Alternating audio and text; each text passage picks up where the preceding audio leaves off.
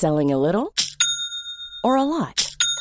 Shopify helps you do your thing however you cha-ching. Shopify is the global commerce platform that helps you sell at every stage of your business. From the launch your online shop stage to the first real life store stage, all the way to the did we just hit a million orders stage. Shopify is there to help you grow. Shopify helps you turn browsers into buyers with the internet's best converting checkout. 36% better on average compared to other leading commerce platforms because businesses that grow grow with Shopify. Get a $1 per month trial period at shopify.com/work. shopify.com/work. This edition of How to Be a CEO is brought to you by the AXA Startup Angel Competition. I'm Sharmadean Reid, founder and CEO of the Stack World, and I'm here to help you turn your business dream into reality. There are six chances to win the competition, including two top prizes of £25,000, mentoring from myself and leading UK founders, plus business insurance for a year thanks to AXA. Go to standard.co.uk forward slash AXA Startup Angel for details on how to enter and complete your entry by the 2nd of June 2024. Good luck. ES Audio.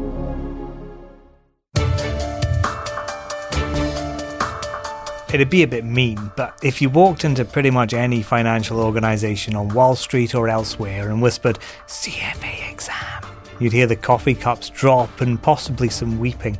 The Chartered Financial Analyst qualification is known as the world's toughest exam, which also makes it one of the most sought after. The pass rate for level 1 of 3 was 36% last February. A lot of people fail first time round. Yes, I would be one of those people fall asleep in the exam. Marg Franklin picked herself up and is now the CEO of the CFA Institute, which, apart from administering a brutal exam around the world, promotes education, ethics, and professional excellence in the investment profession. And that's one that took a big hit during the pandemic for us, it was consequential, right? We were unable for the very first time in our history to not administer exams for pretty much a full year everywhere in the world. I'm David Marsden from the Evening Standard. The CFA is celebrating its 75th anniversary this year, so it's navigated many eras of economic uncertainty. So when we meet Marg, I want to know how. The way to stay relevant is two things. One is to know specifically what your unique value proposition is what is it that we do and then have a system that informs the way you keep that value proposition alive and well so for us it's really twofold one is professional excellence and then excellence of the profession. So if you think about the individuals that populate the industry that's really about making sure they have excellent very high quality professional skills through learning from career entry to career exit. And then when you think about excellence of the profession it's capitalizing on our role in the industry to have research, advocacy, and standards really oriented not as a trade association or as a commercial entity, but really focusing our efforts around the investor outcomes, capital market integrity for the ultimate benefit side. So, as you rightly pointed out, so much has changed, and I would observe that change is accelerating. And so, we want to make sure that we have the right inputs.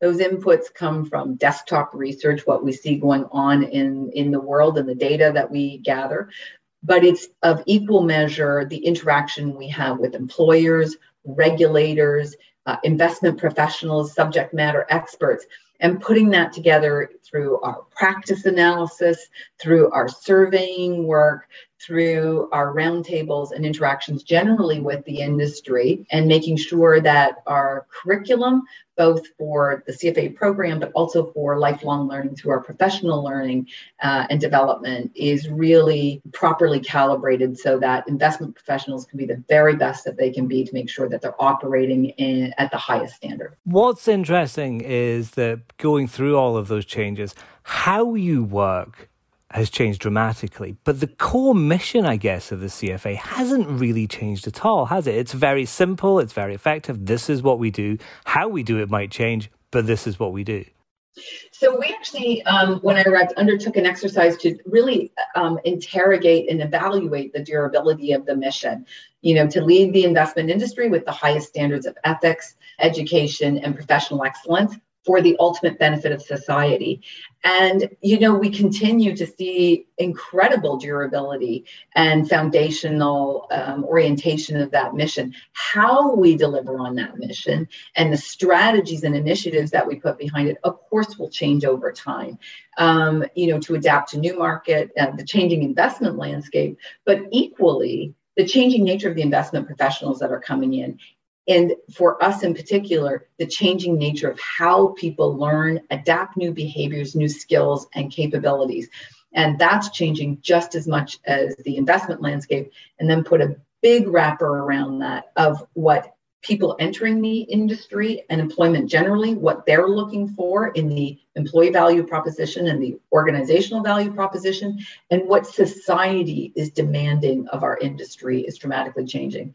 And then we have a pandemic, and then we have a war, and we have a few other things to add a little chaotic element to it. I want to talk about a couple of, of those things, but what I'm, I'm really interested in is you were talking about how society itself is changing. We have Gen Z coming into the workforce right now. What are their priorities? Gen Z, I think, is an, a marvelous injection into us reevaluating our purpose. And that is that Gen Z in particular um, through technology, through social media, information transmission quickly and effectively is demanding, I think, an integration of personal values and professional contribution. So when we did our graduate outlook study, 87% of people who are entering the workforce in this industry have uh, two very particular things. They want to know that what they're doing professionally is making a societal contribution and an environmental contribution. And the data, the clarity of the messaging, and we see that all around us. I think the collateral consequence of that is, of course, that we all benefit as a society from that. That's really what do people want? They want interesting work with good people fair pay and with some purpose. And now people are demanding that purpose component is you know injecting and infecting all kinds of industries including ours which is great. I think it's interesting because i think everybody has kind of always wanted those sort of ideals but gen z's demanding them aren't they? And they're getting them. Yeah well i think um, a couple of things contribute to that. One is if you look at the the talent pool. Like obviously this is a smaller cohort. We have an aging cohort that will start has begun to retire, and so that cohort um, coming in is saying we think we can do better. We expect to do better, and you will meet us where we're at if you want us to um, be in your industry. And you know there are a lot of industries, there are a lot of skills that we have or require in the industry that are applicable to other competing industries. And yet, you know, investments done well and finance is so critically important for the proper functioning of economies and societies. So it behooves us to really reimagine the future of work such that we can get the very best into our industry because we're going to be in, I think, a, a secularly challenging period of time. It makes a super interesting context to come into and exciting context, but we need to be able to make sure that we're attracting the right people and that we're competing to get the best in here. But one of the, I, I'd guess, one of the biggest problems for people who are just entering the workforce now, and particularly those with an ambition to, to secure leadership roles, is working from home. And I know that the, the CFA has released it, its uh, Future of Work report looking into these kinds of aspects. Are there problems with people coming into offices, but actually not not meeting their they're not meeting their colleagues, maybe not getting that kind of mentorship that you might have expected when you'd, you'd first started a job. Is it is it harder to succeed for somebody just starting in work today? I think the benefits of working from home and the challenges of working from home each have separate dimensions. First of all, I think for every CEO, it's challenging the essential nature of work. Like, what does need to be done in the office? Why do we come together? are we very clear about those things? There's many, many things that were implicit in our business and operating models that we didn't even really question. It's just like you didn't interrogate those things. And now we're getting to sort of almost existential, essential um, evaluation of those propositions. The good news is, is nobody has a playbook for this. The pandemic, nobody, no CEO, no leader knows what to do. We don't have historical playbooks for a modern context that we can pull off the shelf and say, here's what we do. So that's going to require greater imagination, greater empathy, a focused on context as well as content.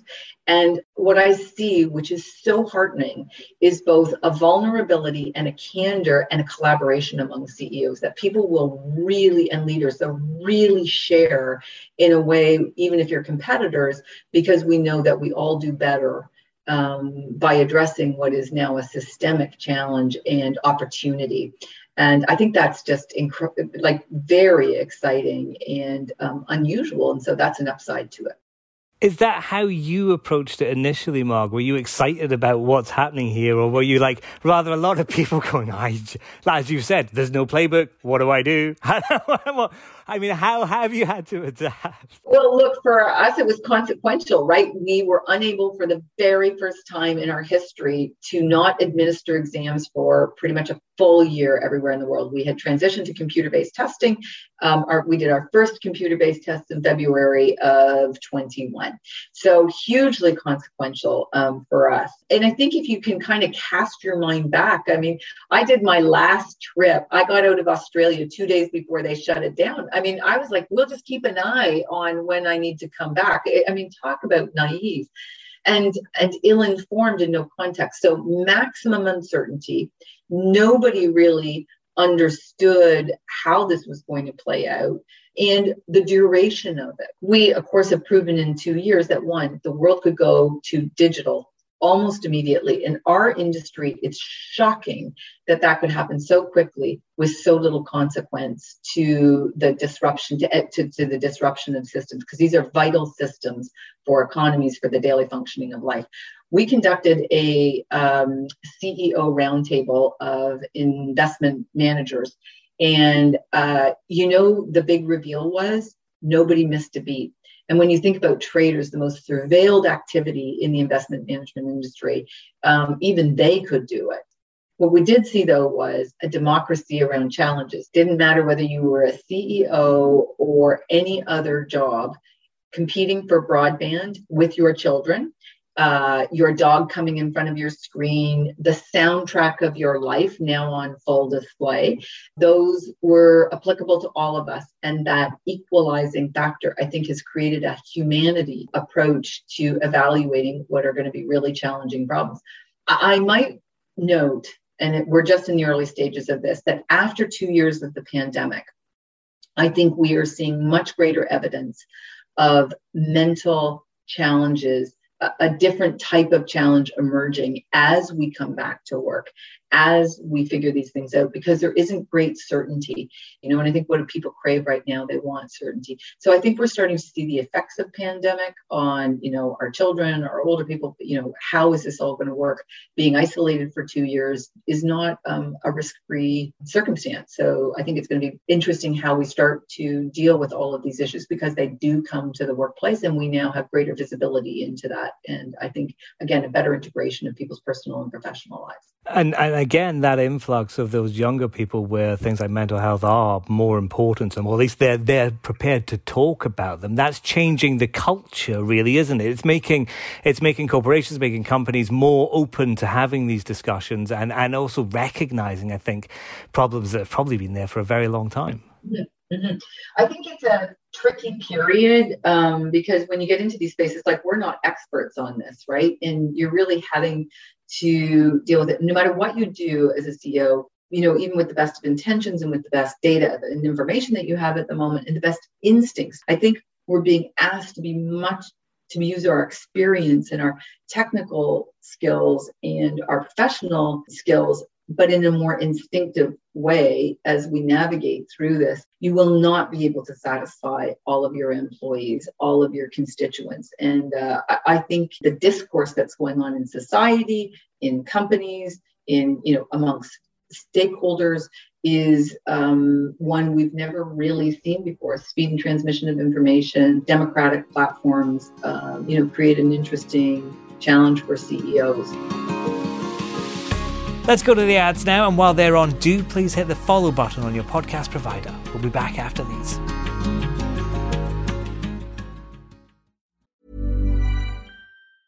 Planning for your next trip? Elevate your travel style with Quince. Quince has all the jet setting essentials you'll want for your next getaway, like European linen, premium luggage options, buttery soft Italian leather bags, and so much more. And is all priced at 50 to 80% less than similar brands. Plus, Quince only works with factories that use safe and ethical manufacturing practices. Pack your bags with high-quality essentials you'll be wearing for vacations to come with Quince. Go to quince.com/pack for free shipping and 365-day returns. I'm Sandra, and I'm just the professional your small business was looking for, but you didn't hire me because you didn't use LinkedIn Jobs. LinkedIn has professionals you can't find anywhere else, including those who aren't actively looking for a new job but might be open to the perfect role, like me. In a given month, over 70% of LinkedIn users don't visit other leading job sites. So if you're not looking on LinkedIn, you'll miss out on great candidates like Sandra. Start hiring professionals like a professional. Post your free job on linkedin.com/people today. Hi, I'm Lawrence Dallaglio, host of the Evening Standard Rugby podcast, brought to you in partnership with QBE Business Insurance. The show is available to listen to now and right up to the end of the season when the winners of the Champions Cup will be crowned at Tottenham Hotspur Stadium and the fight for the Premiership title will be decided at Twickenham. QBE is one of the world's leading insurers and they will help your business build resilience through risk management and insurance solutions. Subscribe and download now wherever you get your podcasts. Thanks for listening.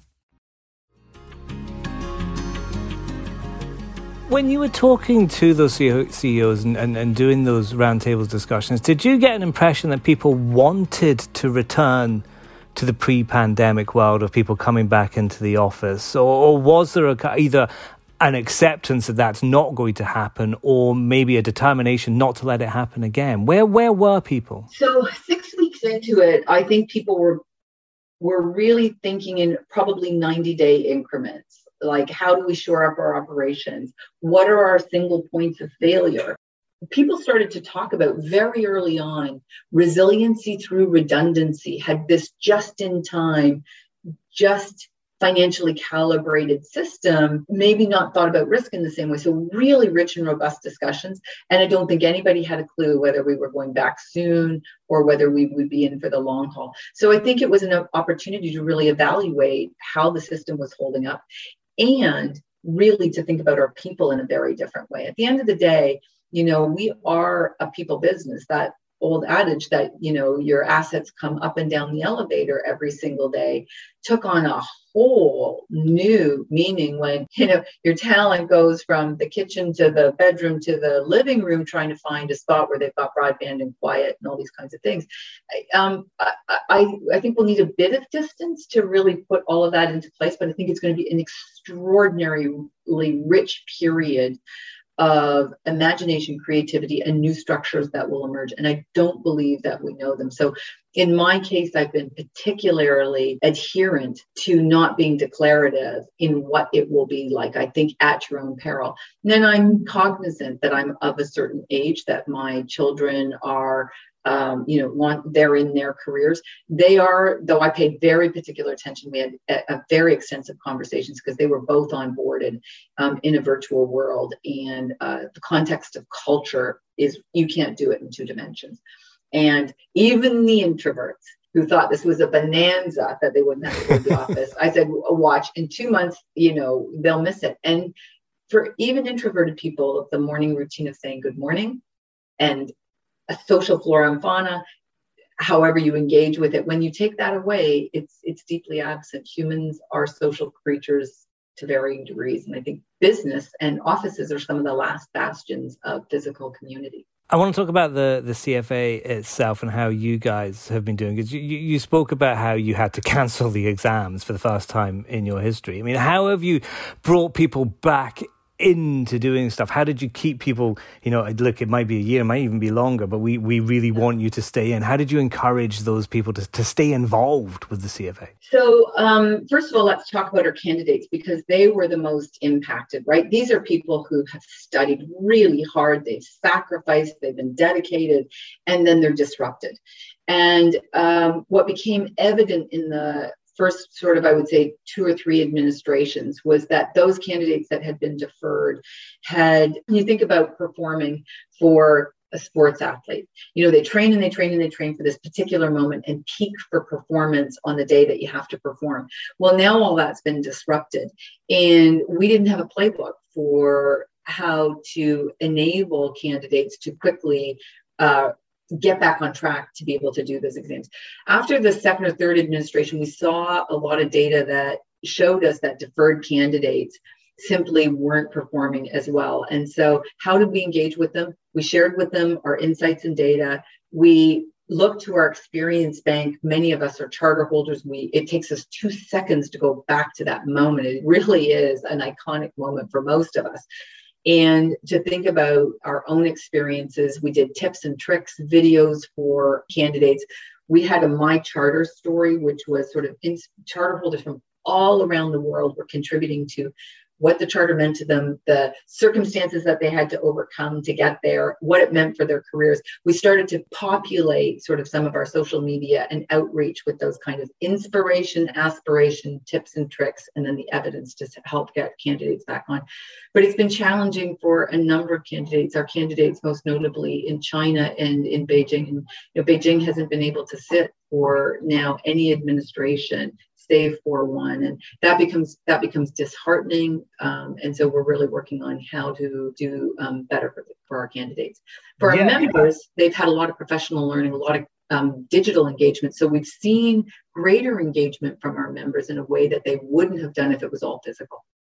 Yeah, one of the challenges coming out of this pandemic for companies working on a, on a global scale, or even you know SMEs just trying to work with to get themselves out internationally, is that different countries are at different stages of coming out of the pandemic, and that means that you have to do different things all over the world. It becomes increasingly more complicated, doesn't it?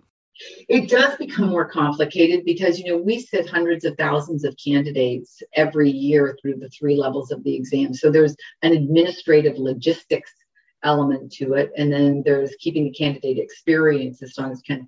Um, I think However, the different speeds and different experiences ultimately will enrich the candidate experience as we capitalize on what we're learning and um, will make our system better as we as we go forward. Candidates are terrific at sharing their experience. They're very vocal in what they need, and that makes us better. One thing you could do at the CFA is is maybe make the exam a bit easier okay, this is a great one. We were challenged on our low pass rates, right?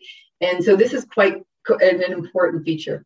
We don't move the bar. We we have invested heavily and and always have and always will. So this is how we got to 75 years with a globally recognized prestigious program and that is because the investments we have always made in the quality of the candidate come from really three things. It's making sure that what we're testing on, what we're teaching is valid for employers and ergo candidates want to write. So making sure we get the right content in there, making sure that we have the right course, but most importantly, that our testing ensures the quality of the candidate that comes through. So we have a fixed bar and it goes across time. And so when I got mine in 1997, it will still have the same value appropriate for today. So it's been a short term hit for us to have these uh, for a period of time historically low pass rates. We see them coming back, but we will not sacrifice the quality or make it easier. That's for sure. But I wanted to know we've talked so much about how things have been disrupted and how things have changed. This time 20 years ago, could you, as a woman, have been the CEO of the CFA? Probably not. Um, so I have a 30 year history in the career, and I can tell you, you know, my greatest joy is to be in this position. And the reason is um, at the time in the early 90s, I would never have had the career I had without the CFA charter program. It enabled me to have uh, really a, a great career. And I thought it was could be an, inter- an industry that would be interesting and satisfying and, and never dull. And it has been all of those things. But without the CFA charter, I would never have been able to rise in the way I have. So now, um, you know, having a, a, different look to the CEO, visibility is validity. If I can, if I can see it, I can imagine it. So, um, as you probably know, I'm a huge champion for diversity. Um, obviously, we're trying to get more women into the business, and if we can sort of crack that code, we think we can open it up much more broadly. And it's not diversity; it is because it's right, but it's mainly because core tenet of investment management is diversification, right? It's better risk mitigation, better return opportunities. And the same thing goes to team construction and to leadership construction. So, you know, the thing about the CFA program, unlike most prestigious um, programs where the hardest part is to get in, anybody can take the CFA. It's accessible and it's affordable democratic on the way in, entirely meritocratic. Back to your point about you know, we don't make it easier. It's a fixed standard, entirely meritocratic on the way out. And um, I think that adds so much to the richness and validity and desire for um, for the charter. So I think I am the first CEO, female CEO. I don't think I'll be the last, and I don't think our diversity will end up just sort of a, a female CEO because I think what you're going to see is that we're going to be able to engage with a more diverse uh, work population, and then that'll make us better over over the years to come. Are those women who are in Gen Z joining the workforce today, will they face the same barriers that you and other people you know have faced? I don't think they'll face the same barriers, just something like acknowledging um, family life, whether that's elder care, child care, you know, whatever circumstances it is. That that's genie is not going back into the bottle.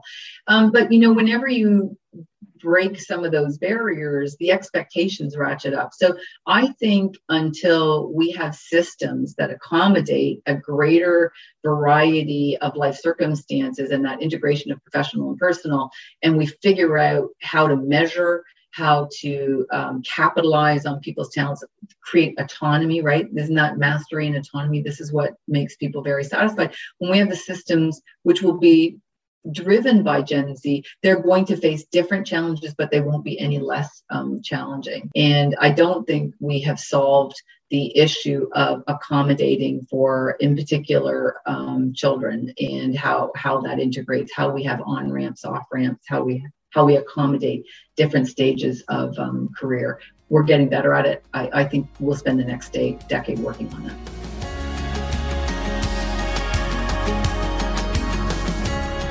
That was Marg Franklin of the CFA Institute. For the latest and best business news, read the Evening Standard newspaper or head to standard.co.uk forward slash business. How to Be a CEO is back first thing on Monday morning.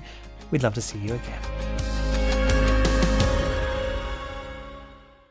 Hi, I'm Lawrence Dallaglio, host of the Evening Standard Rugby Podcast, brought to you in partnership with QBE Business Insurance. The show is available to listen to now and right up to the end of the season when the winners of the Champions Cup will be crowned at Tottenham Hotspur Stadium and the fight for the Premiership title will be decided at Twickenham.